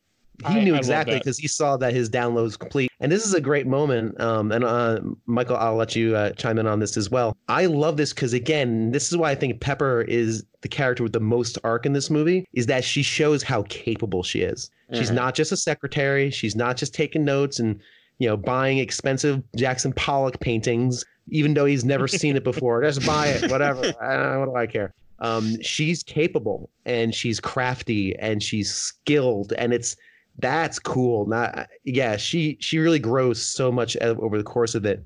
Again, towards the end, and we'll get to the ending. I'll save it for the ending, but yeah, I think it's a great scene. Yeah, and Stane's got the intimidation factor when he walks in and he's saying, he says, I know what you're going through. And she thinks that he knows what she's doing. And then he Yeah. says, What are we going to do about this? Referring to Tony, but she thinks, again, that he's referring to her. It's Right. just very intimidating. Yeah, and it's scary, and it's scary well. for us too because we like like Pepper. Like you know, Mhm. it's, it's scary. It's I very tense. You know. They did a good job making you fear for her and and worry what what's going to happen to her. And I I th- I mean I actually couldn't really remember what happened, so I didn't remember if he took her captive or what was what was the next scene coming. It's been so long, but and I you could feel the fear, and I thought she, Gwyneth Paltrow did a good job in that part. For and sure. even then, and then, and then the other thing that happens, I want to say right after this, because she goes to the government, which we hadn't mentioned this before, but off and on, I want to say two different times in this movie, you run into Phil Coulson. Mhm. I can't remember the actor's name, but he, as many people know him, he's in a lot of the many later movies. He's in the Agent of Shield show, and he's like, "Oh, I'm here from the Strategic Homeland Defense something something," and I when I first heard that, I'm like, I know who Shield is, and I I caught that reference even before they go, we're gonna we call it Shield now, which. As you look back in later things, you find out they've been calling it Shield for fucking years. I mean, it was Shield in the '70s, so I was like, Mhm. Yeah. but It's funny. it works. because he kept saying, "Yeah, I know. We're working on the name." That's very good. And he- you know, if you know the comics, you know Shield is, is a thing. But Um, Captain Marvel, it's Shield, and the Agent Carter show, it's already. I think it's already Shield. Maybe not Agent Carter yet. I can't remember. But Yeah, it's and- just funny. Yeah, and uh, and do remember too, because I believe, if I remember correctly, yes, uh, Obadiah at this point also removes Tony's after paralyzing him, removes his arc reactor from his chest. So he staggers downstairs, sees the one that Pepper put in the the, the glass cube, proof that Tony Stark has a heart, his original one. Which is a and really when- cool scene. It's one of the it's one of the most beautiful scenes in the movie Mhm. when the Oscar deserved robot hand grabs it and brings it down to him slowly. Ah, It's adorable. I love. I want like a plush. I want. You know what? I do. I want a plush um, Iron Man robot hand toy. I'll put that on my desk next to my portal turret and my cactuar, and I just want that there. I mean, I- he's I- he's yeah. no peepo, but but he's He's he's, no he's up there. he is no. Oh, listen, come on. No, there is no other. Um, Some people no can get that joke that listen to this podcast. I'm sure. I'm sure If you everybody, most people listen listen to to the show Overblood. probably know this reference. Most people do. Not everyone's from Overblood, but a good chunk of our listeners are sometimes. yeah. Well, for those that don't know, tune into episode 50, 53 when we talked Oh, about yeah. it. oh, that's right. You guys did do a blood. That's Uh, good. unfortunately, yes. Yeah. That, that, But anyway, yeah, it's it's really cool, and there's a little neat bit of foreshadowing which made me laugh really hard when Terrence Howard, um, yeah, see, I don't know why he was there. I don't, I don't remember why he runs in to see Tony. You know, I guess has his has his because he won't answer back. his phone. Yeah, Oh, Pepper that's said right. that he wasn't answering. Pepper Potts calls, he- tells her to go see him. That's right. That's right. So he runs in. He sees Tony. You're all right, man. And he's like, Yeah, I gotta get my Iron Man suit. And he looks over at the Warhammer um, suit and goes, Another time or something. And I'm like, Nope, not you. He's like, Not next you. time. Something about You something about next to tell that time. next time. Next time, baby. You do not have a next time, Terrence Howard. Nope. Don Cheadle has a next time. He'll be stepping into those. those it made me laugh really At hard. Oh, you a I- little when I first saw it, I remember thinking, "Yep, I can't wait for the sequel and to get War Machine." And then all of a sudden, different actor. I'm like, "Oh, hmm, better work out well for him." And I keep, I keep saying Warhammer, and everyone in their car right Yeah. now is screaming, punching their steering wheel. I'm screaming too quietly to myself. Sorry. I don't think War Warhammer Machine. is a villain. There's a Hammer, which is a villain in Iron Man 2. hmm And Warhammer, Warhammer, isn't that like a gaming thing with like toys and the such? miniature, yeah, a super expensive little miniature that look so damn cool, but are terribly expensive. Yes. yeah. I, I don't, I don't know. So sorry, sorry, everyone on the roadways right now, punching their steering wheel every time I say Warhammer. See, but at least we correct it. We don't just leave I, it. am, I apologize. I'm sorry. sorry if I ruined your It's day. worse when you listen to a when you listen to a podcast and they don't correct it, they don't figure it out, they just keep going like, ah, oh well, who cares? Yeah, yeah. I've listened to some shows and I'm like, come on, guys, you have the internet. Like I know how you record. You're sitting at home on your computer. Just look it up, damn it. Yeah, so just turn it into a drinking game, everyone. Every time I say Warhammer, take a shot and be done with it. All right. So yeah, moving on, I guess. Um, I would say anytime we say something stupid, we want people to be able to finish the episode. That's a bit too stupid yet. I've done worse. Oh, Star Wars Holiday Special. Hmm. Oh Yeah. dear God. Yeah, we did that. Oh, and also, I'm like just the like the scene when you have you have Ironmonger show or Obadiah Stane showing he sees the armor and he puts the arc reactor inside it and he's starting to activate. You know him using the same design Tony Stark had, but it's a gigantic armor suit that looks very reminiscent of his original one, but bigger with Mhm. more tech, more powerful, and it's it kind of reminded me of a horror movie when Pepper Potts comes back with like I want to say five Shield agents, and they're look and they're in they're in the dark area, they're downstairs in the basement, they're looking for him, and it reminds me of, like Alien or something because he just pops out at one point and just kills a guy. And I think I think hmm. honestly the lights Yeah. light up again. You can see the eyes if I remember That's correctly. I I think it's a callback to that early scene of Tony in the cave where the henchman comes in, the lights come on, and then as the audience now we're seeing it on the other side of the coin, and it's a little less cool, a little more terrifying. yeah, it it's works, definitely more like, villainous. I- yeah. It, and and then I like that part when they're like she, you know when they tell Tony she went there with five agents like that's not enough and that's Mhm. when he books it with the the arc reactor in his chest that is not made for what he's doing.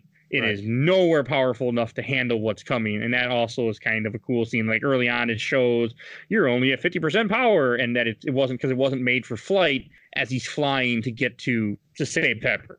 It's an excellent choice because what it does is it introduces stakes that wouldn't have been there before. it wouldn't have been there because No, if he was a fully powered Iron Man suit, you he wins. Like there's no stakes or concern.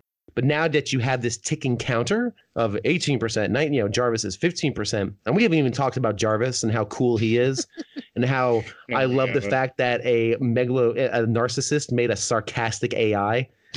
It's great. I, I don't that's just wonderful. and Which Jarvis will- I will have from the comics too.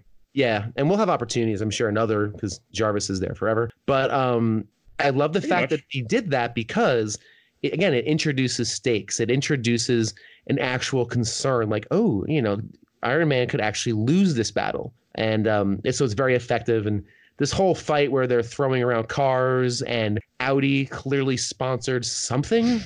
There's lots of Audis prominently being tossed in the air and You know, in front of warehouses.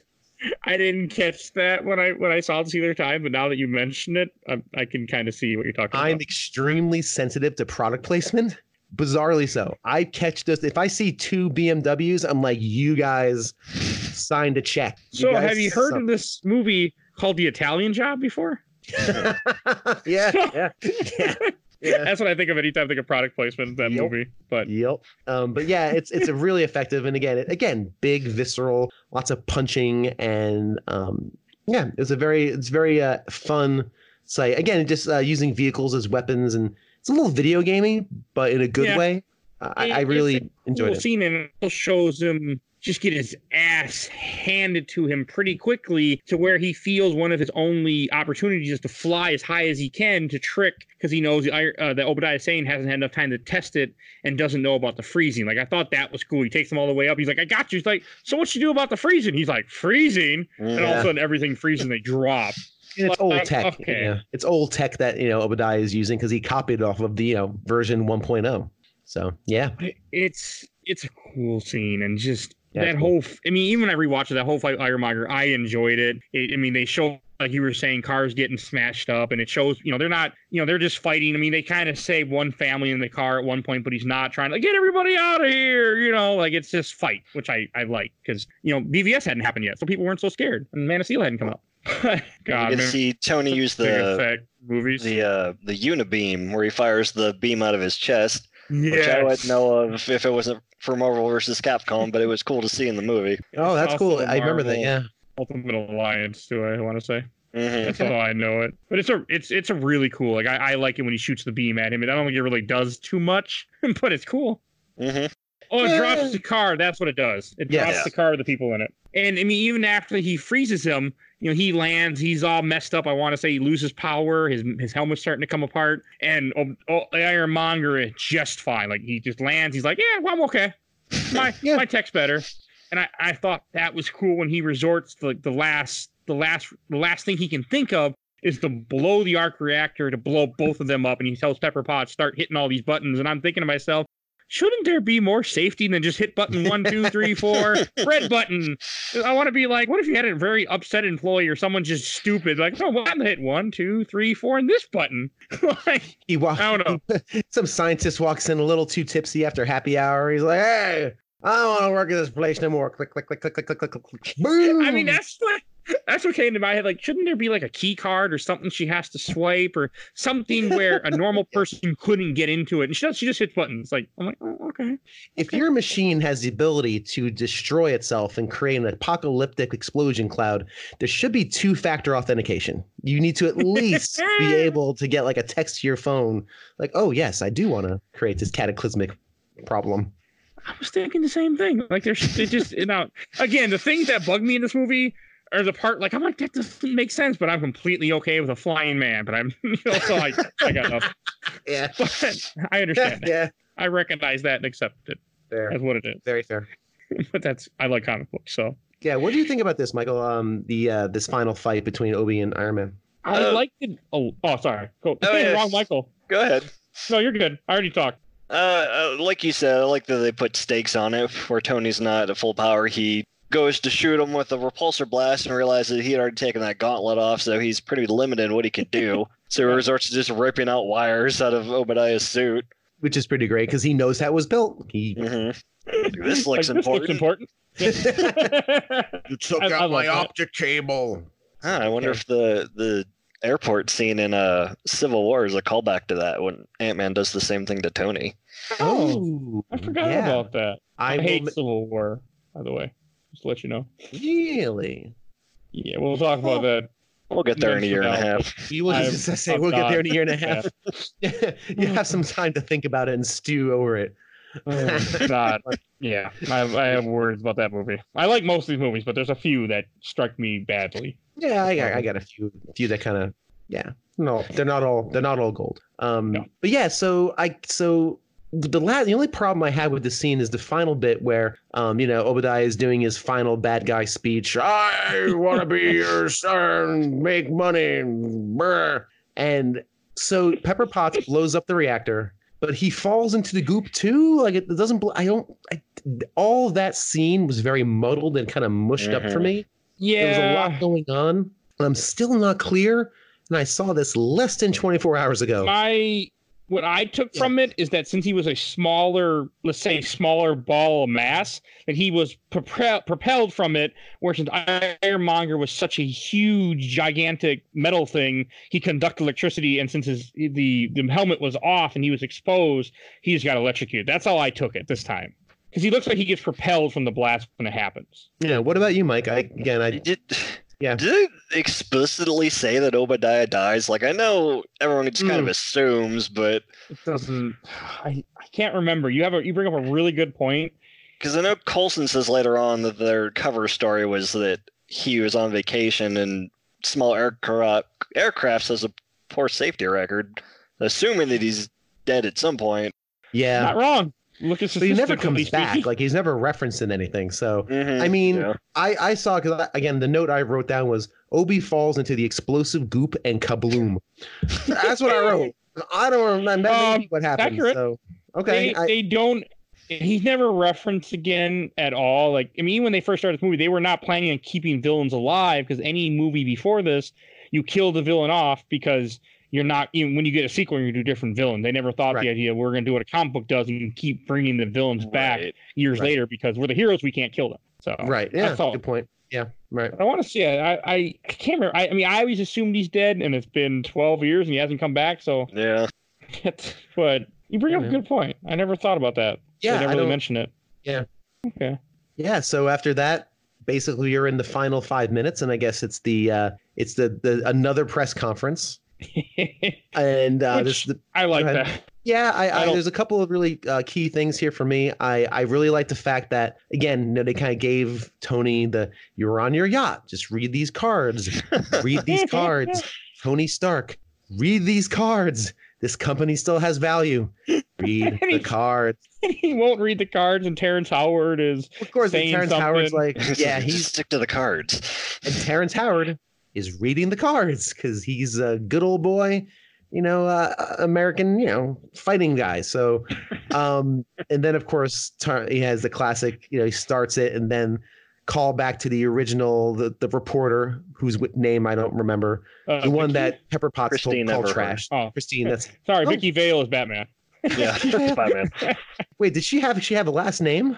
Yeah, Okay, yeah. She says it when she first meets him Great. outside uh, the casino. wow, excellent. had All right, it. cool man. I had it open, but it's not open anymore. That's fine. No, it's a fine. And then you know she asks basically, I forget what she asked, some some question, and he turns and just says, "I'm Iron Man." And what do you guys think of that? Because I thought that was the perfect way to end it. I, I, I thought it was in keeping with the character. Mhm. It opened up, obviously, opened up the door to a host of sequels and opened the door to an entire twenty-year franchise of and universe of movies. Um, what do you guys think of that? Yeah, like you said, I've been saying that Tony's the narcissist. He's not going to give somebody else credit for that. Right. Yeah, He's not gonna Hey, give some I, yacht I am Iron credit. Man. some bodyguard. Yeah, he's. Oh, that was it. Yeah, he was a bodyguard. Mhm. Yeah. Evidently, I was uh, watching before I went to bed last night. I was watching some of the special features, and evidently, that was the cover story for Iron Man for the longest time in the comics.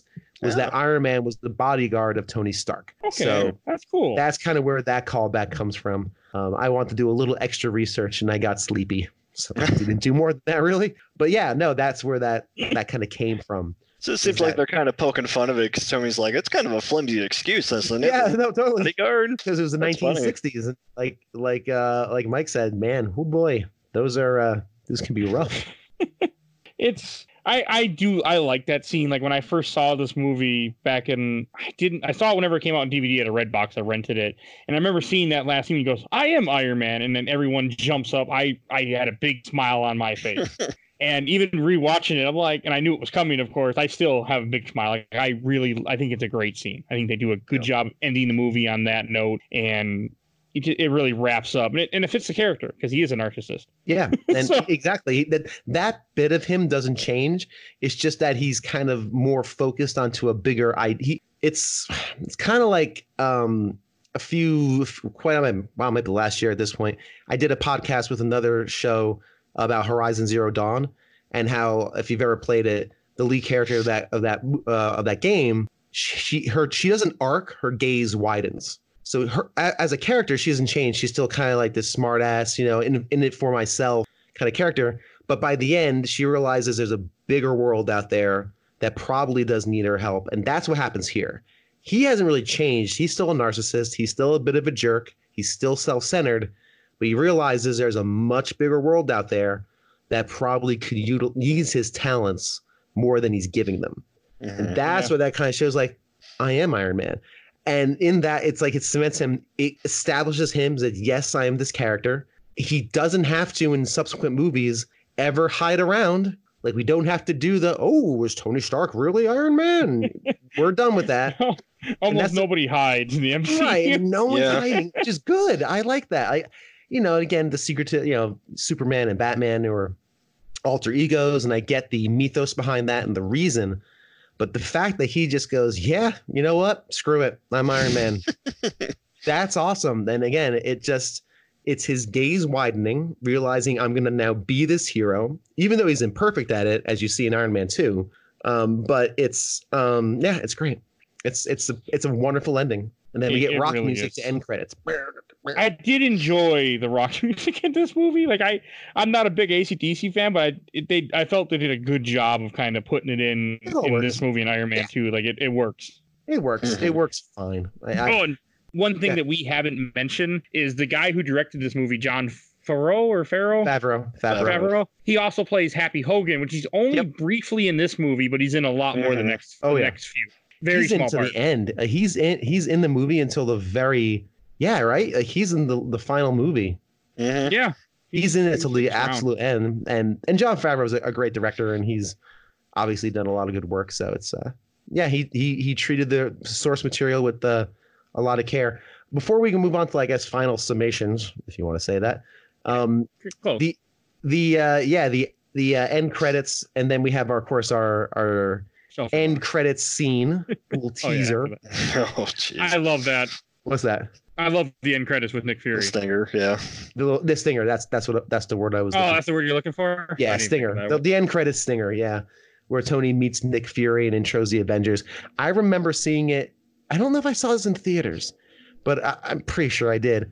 Not knowing who Nick Fury was, what the Avengers were, and I will be honest with you. Every single time I've seen an uh, an Avengers movie, or sorry, an MCU movie, I stay to the end, past the end credits. I, I know you just stay to the end Mhm. and I never understand the damn ending. I oh I never understand it. Did I go online? What was this? Who who's Ultron? What? What is this? Oh, he's got a gauntlet with thing. Okay, I, but I don't know why. I don't know. why. Ultron was never in any of the movies. I mean, we get James Spader, but we don't get Ultron. I meant to say Thanos. I'm sorry. Like, what's a Thanos? I did. I did. I said, what's a Thanos? Thanos. I don't know who. Who's this purple guy with the weird chin? I don't. Here's know. the thing: nobody knew who the fuck Thanos was either, so don't feel bad. Fair enough. Okay. All right. he is yeah. not like one thing I hadn't mentioned yet. At this time, Iron Man was like a C character. He was nobody. Yeah. Thanos is another one. He was like a C list, D list villain. I mean, he wasn't big. He had a couple big arcs, but outside the comic books, people didn't really know who he was. I mean, I did barely, but he was not Gotcha. a real big villain. So The- don't, don't feel bad. Yeah. Yeah, recognize Thanos. Yeah, but it was, uh, yeah, go ahead. The Super Nintendo War of the Gems game was based on the Infinity Gems. So I knew, I knew on- Thanos from that. Wow. It's based on the Infinity War saga, Right. which is the second one. Which Wait, is not what as is good this? as What the game has the Gauntlet. Infinity? Sorry, Uh, what game has the Infinity? War of Gem? the Gems for Super Nintendo. All right, Emu not good. Paradise. War of the It's it's Uh. Emu Paradise is not around anymore, really. So Yeah, it I don't is. think. Okay. Uh, We'll turn yeah, it- it- yes. and- Oh no, we'll turn this off in a little bit, and I will explain to you that it really still is. I am curious. I'm gonna think. Okay. Yeah, but we will, we will I mean, talk. no, don't feel bad about Thanos. Like a lot, a lot of the villains they use, like even Ironmonger, he wasn't a big villain either. Like I didn't even know who he was until this movie. So, Mhm. Yeah. And now, when you say no, I mean they Ironmonger- made sorry, Hmm? when you say Ironmonger, um, uh, Ironmonger, Monger. that's the that's the um, Obadiah. Mhm. Oh, but did I exchange? Does he there? ever mention Yeah. I mean, himself as him- Iron? Does he call himself that? He, He calls him something about a war monger or something monger comes up one time. when when he and Tony are in front of the arc reactor after Tony says they're not going to make weapons anymore. He refers to them as Ironmongers because they make that's what it was. they make weapons. Gotcha. But that was it. Okay, yeah, because Yeah, I, I was just associating that. I didn't realize that's what the actual character name was. Okay. Yeah, but he was such a D-list. I mean, C or D-list character for for Iron Man. That's something that is really like now he's a you know he's a A character, but he was not at this time when this movie came out. He was a nobody. That's why I liked him. Like my favorite characters altogether out of Marvel are Hawkeye, Vision, Iron Man, Captain America because of the Avengers game. And at the time, all four of those characters, especially Hawkeye and Vision, were nobodies. Mhm. Now, Yeah. not so much. Yeah. Yeah, I mean, I, I mean, Hawkeye's probably still kind of B level, and and Vision's eh, B plus. But he, regardless, I think, um, yeah, no, it, it definitely took Iron Man from a relative obscurity into fame, and again launched this entire twenty year MCU and launched Well, it well, effectively. It Yeah. started in 2008. We're in 2020 right now. Twelve year. We'll see it how only, far it only goes. twelve years. It yeah, 12 years, 20 People- movies, I think. Or 25 Okay, movies. people are punching their steering wheels, going, "It's not twenty years, it's twelve years." it could sorry. be 20 years if we're if this podcast is still going and someone I did don't an episode. I don't know math. I don't know. I just, it's just time. Time occurred and passed. So, final summation, I guess. Like, yeah, like final thoughts on on Iron Man. Well, first, I, I do want to like that whole scene with Nick Fury. I mean, there are a lot of people like me. I didn't see that until I watched it on YouTube at some point. Like when he says we're starting the Avengers Initiative. I mean, that was. I mean, it doesn't happen for another six years, but for so many people, that was the hope that we're gonna do more. We got a big grand plan coming up, and it it really like I I loved it. So I just wanted to say that, and then and I think it was such a great because I bet they didn't even know if this was gonna work or not. They're like, eh, throw it in. Who knows what will happen? Mhm. Because this movie made money, but It's like we talked about the star. Did they have a plan going in? But if they thought enough ahead to put that stinger, they probably had some kind of idea of wanting to interconnect all this stuff. Yeah, I and- I mean, huge, yeah, I mean, Samuel L. Jackson was already cast, right? Mhm. I'm sure they didn't bring him in for one afternoon to film one Nick Fury scene with the hope, hope, hopefully this Ah. works out. But you I never mean, he'll know. I, I know. You never know. Money. You pay him, he'll show up. He's even said that. He's like, you you pay me, I'll be there. Hey, good this man. is how he is. He doesn't. He's like, I need to make money. Hire me. so, Listen, nice things cost money. uh, but you guys want to move on to Shelfer Box then? Kind of Yeah, yeah, our last totally. thoughts there. Totally, Yeah. I think we kind of we covered everything in this movie, other than Jarvis very much, but that's okay. we mentioned him a little bit. Um, Bill, why don't you go first for Shelfer Box? Oh, I am I am shelving. Um, absolutely. Um, it's on my shelf. It's on my uh, it's in my giant binder of 400 movies that that I painstakingly put together this year when I moved and alphabetized. So it is an absolute shelf. It's That It's painful. not only is it just like a great, yeah, not only is it just a really great comic book movie, it, it launched an entire uh, series. It changed the way we look at comic book movies, I think, where it can be more character focused. Um, you know, again, you had your Dark Knight, and that's fine. And they're great, you know, obviously. But to really take, um, like you've said, a C level character and just elevate them to Knight. what was that? Too bad they never made a third Dark Knight movie. Sorry. I just had to. uh, it's it's just it just launched this entire um, universe, and if this hadn't been successful, we wouldn't be talking about an entire universe of movies, probably, or at least not as favorably as we are now. Um, and and just as a standalone movie, just if you have no interest in the MCU whatsoever, if you're listening to this, you probably do. But um, Yeah. even if you don't, it's just a good movie with some good characters, um, some great action that's visceral and uh, it's cool visceral action, and uh, yeah, it's a it's a treat. It's an absolute treat. I was so glad to pop it in physically into my Blu-ray player um, I, last night. And my wife was super psyched about it too. Oh. She's like, "Oh, we're gonna watch Iron Man, sweet!" So that's always a, See, I a mean- sign of a fine film. Movie. That's why I started this because I'm like I need to rewatch these movies and I'm a, I'm a podcaster now, so I need to watch them and then talk about them for two hours. Hey, material, and I hadn't right? It's all research. Yeah.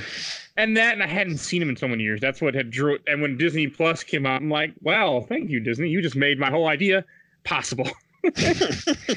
so that's why this happened. All right, and Michael, why don't you go next? Uh, it's going on the shelf, of, co- of course.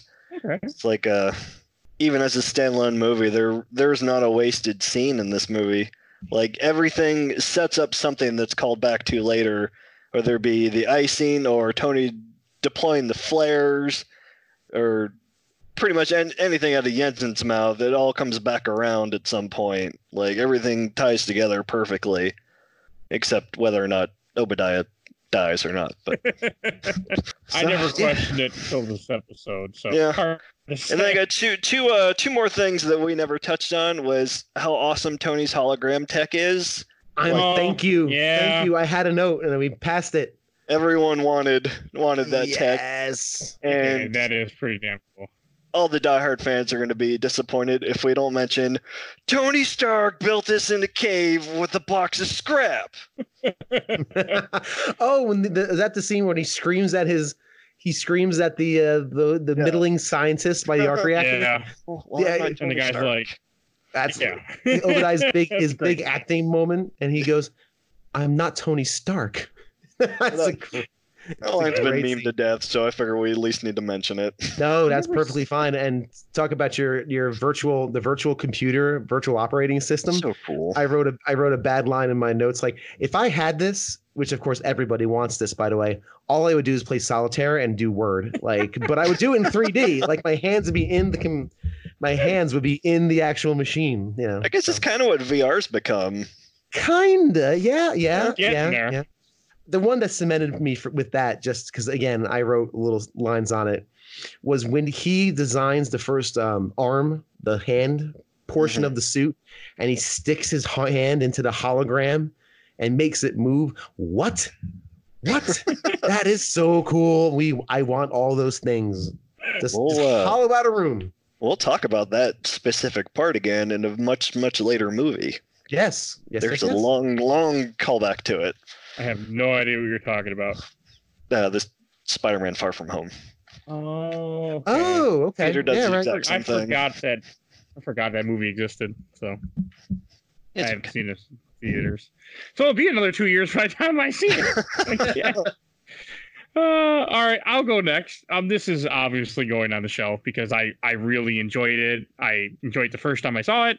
I enjoyed watching it the second time when or when back when I went through all the movies before Avengers, and I watched it a third time before Age of Ultron. It's such a great movie. Like I watched again. I, I enjoyed. I want to say there was maybe one scene I could have cut, but I can't remember what I was talking about. But I feel like there was something I didn't like.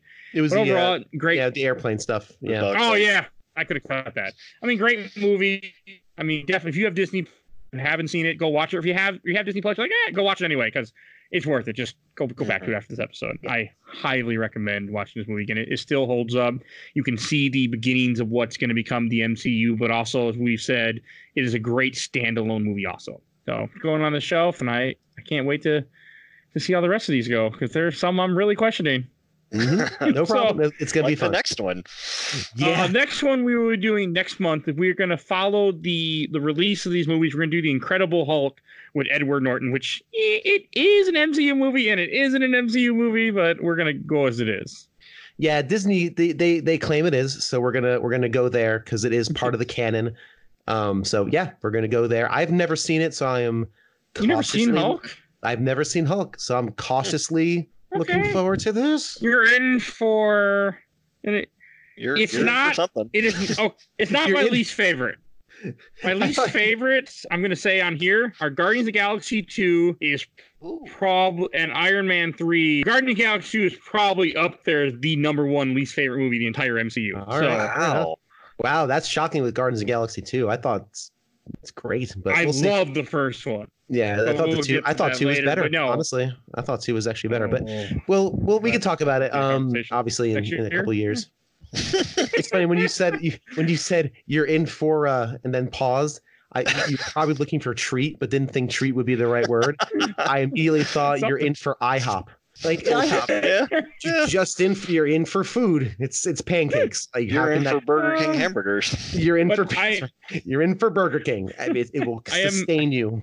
I am excited to talk about Incredible Hulk next month when we get to that. Do you want to give a quick thing to mention that this movie had a budget of 140 million for Iron Man and did make 585 million back in the box office, which is not great. I feel like for what, but at the time it, it did good. It made its money back. So more than kept made it, and that's it was definitely proof that yes, this can work. Right, I, this kind of movie can work. So it was enough. Yeah. And, you know, so so tune in next month. We'll have another one. As you're listening to this, it's the end of March. But you, and then in April, we will be having for you in the Incredible Hulk. And if you guys do enjoy this and we enjoy doing this, I we might do some other ones eventually as a side thing off and on. Who knows? But it's something that I've thought about, but I haven't voiced. but Okay. we'll see what happens. And I, Yeah, I'm down. I want to thank you guys all for listening. And if this if this is your first episode, we do lots of different things. We have lots of different movies you should check out. We also do games every week. We do comics every month. So there's lots of episodes. I'm sure you'll find something that that gets your fancy. Take a listen and please follow us on Facebook, Instagram, and Twitter, where I'm constantly posting images and things about the upcoming shows that we do have going on. So I want to thank everyone for listening. Thank my awesome two co-hosts that joined me for this for my wonderful journey of, of through our, M- the MCU that we're gonna try for. So, and we will see you guys. Yeah, man. See you guys next month. Bye, everybody. See ya. Bye.